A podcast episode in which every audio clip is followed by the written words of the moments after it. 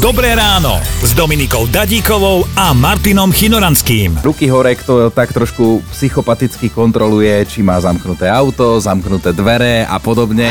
Tak sa musím vždy ráno s takou keratinovou kefou učesať. Ja som vždy proste e, 100% istá, že ju vypnem, ale ten pocit, keď sadnem do auta, vypla, nevypla, vypla, nevypla. som bola v robote a naraz ja som zaparkovala auto, hovorím, ja si tú kefu určite nevypla, ja musím malému zavolať, nech to rýchlo skontroluje. No a volám mu a hovorím, prosím ťa, utekaj rýchlo domov skontrolovať, keď som ja vypla tú kefu, ja zavolám pani učiteľke, že dojde neskôršie na prvú hodinu.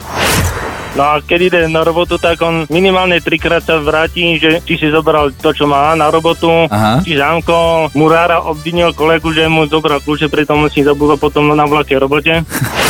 Vypla som varič, nevypla som varič. Tak jednoducho som sa musela vrátiť, nedalo mi to. Prišla som domov, otvorím dvere, varič zapnutý. Ale takže naozaj si ho aj vypnúť zabudla. A Jasné, A mávala si tento nutkavý pocit aj predtým? na dennom poriadku. Tak si nás všetkých s týmto psychopocitom teraz utvrdila, že vlastne robíme dobre. Počúvajte Dobré ráno s Dominikou a Martinom už zajtra ráno od 5. Radio